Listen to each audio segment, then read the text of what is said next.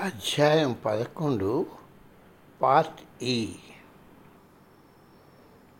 ఇంటికి కారులో తిరిగి వెళుతున్నప్పుడు నా కుతూహలాన్ని ఆపుకోలేక గౌరవభావంతో ఆయనను స్వామీజీ క్రీస్తు సెయింట్ పీటర్ సమయంలో నేను అక్కడ ఉన్నానా అని అడిగాను. దీర్ఘంగా నా వైపు ఆయన చూసి ఎంతవరకు చెప్పవచ్చు అని ఆలోచించి జస్టిన్ తరువాత దినాల్లో శిలువ వేసిన వాళ్ళు నువ్వు ఒక్కడివి అని ఆయన అన్నారు.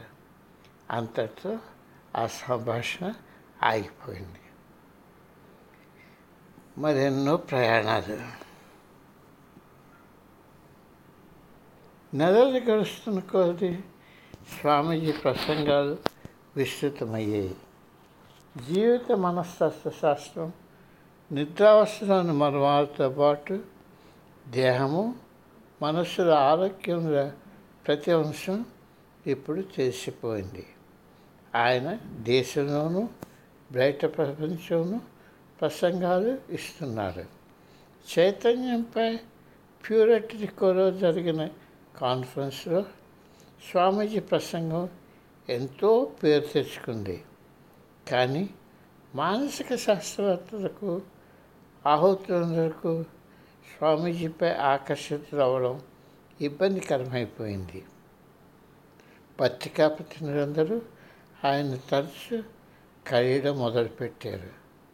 దానితో దేశ పత్రికల్లోనూ మ్యాగజైన్లోనూ యోగి శాస్త్రవేత్త అదే ది సైంటిఫిక్ యోగి అంటూ పెద్ద వార్తలు వ్యాసాలు మొదలయ్యాయి. ఒకసారి స్వామీజీ చికాగోలోని ఒక పెద్ద హోటల్లో ఉపన్యాసం ముగించి హడావుడిగా ఉన్న రోడ్డుపైకి వచ్చారు. అది సాయం సమయం ఇంకా కొంచెం వెళ్తుంది ఓసారి అలా తిరిగి కాళ్ళకి కసరత్తు ఇద్దామనుకున్నారు. వీధి కొసుకు వెళ్ళాక మంచి దేహరాజ్యంతో ఉన్న ఒక వ్యక్తి ఒక పెద్ద ఆవిడ గుండెపై కత్తి ఉంచి ఆవిడ పర్సుని ఇవ్వమని బలవంతం చేస్తున్నాడు.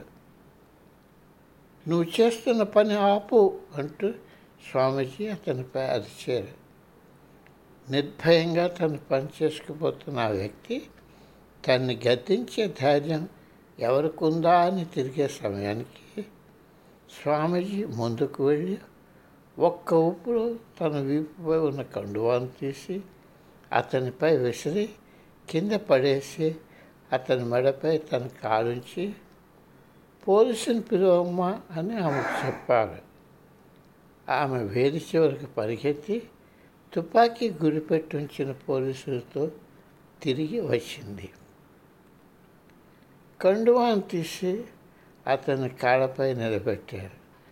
ఆ దొంగ కళ్ళెంతో చేసుకొని ఓ ప్రక్క షాకు ఇంకొక ప్రక్క గౌరవభావంతో స్వామీజీని చూశాడు.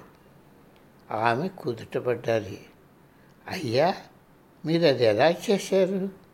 నన్ను ఇంతవరకు ఎవరు ఇలా చేయలేదు. నాకు ఒకసారి చేసి చూపిస్తారా? మీరు నాకు గురువు అవుతారా?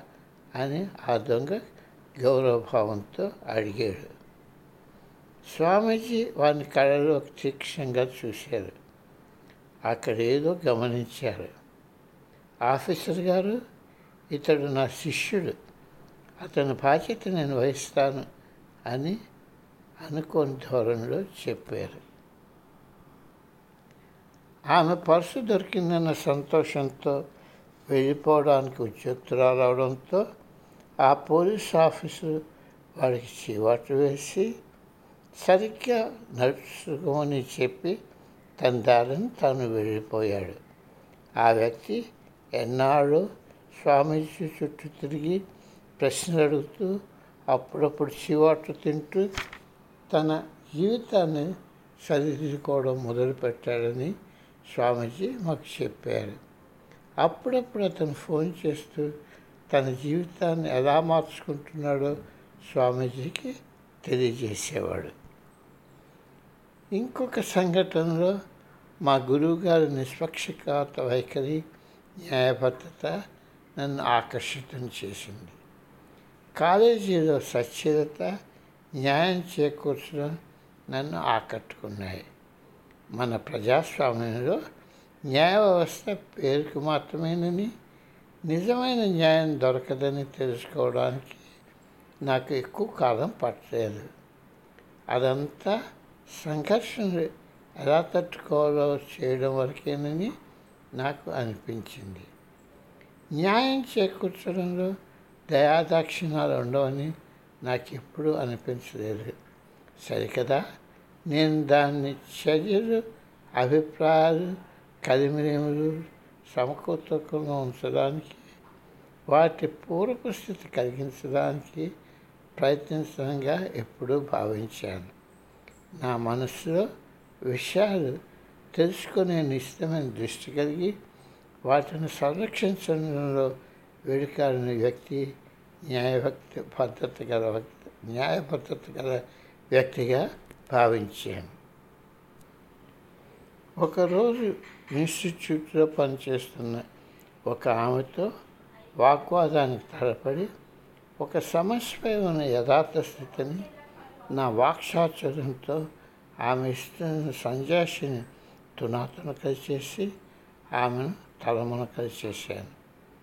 ఆమె వెనుతిరిగి కళ్ళనీళ్ళు ఆపలేకుండా వెళ్ళిపోతుంటే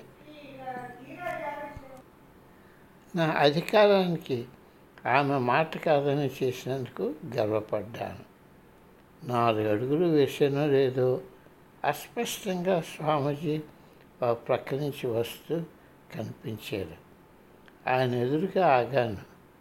ఆయన చూపు స్నేహపూర్తంగా లేదు. ఆమెతో ఎందుకు అలా ప్రవర్తించావు? సరి అయినా కాకపోయినా నువ్వు అలాగ ఆమెతో మాట్లాడి ఉండకూడదు. నీకేమీ దయాభావం లేదా? అని గర్జిస్తూ అడిగాను నాకెంత ఆత్మసంతృప్తి కలిగిందో ఆయన తిరు చెప్పిన తిరుగులేని మాటలతో పసిగట్టేశారని తెలిసిపోయింది. ఆయన అసహ్యంతో నడుస్తూ వెళ్ళిపోయారు. నేను సిగ్గుతో నడుచుకుంటూ వెళ్ళిపోయాను. ఆ కొద్ది క్షణాల్లో అన్యాయాన్ని ఎంత అసహించుకుంటామో మా గురువు గారు మాకు చెప్పారు. నేను ఎప్పుడు ఆ సంఘటన మర్చిపోలేదు.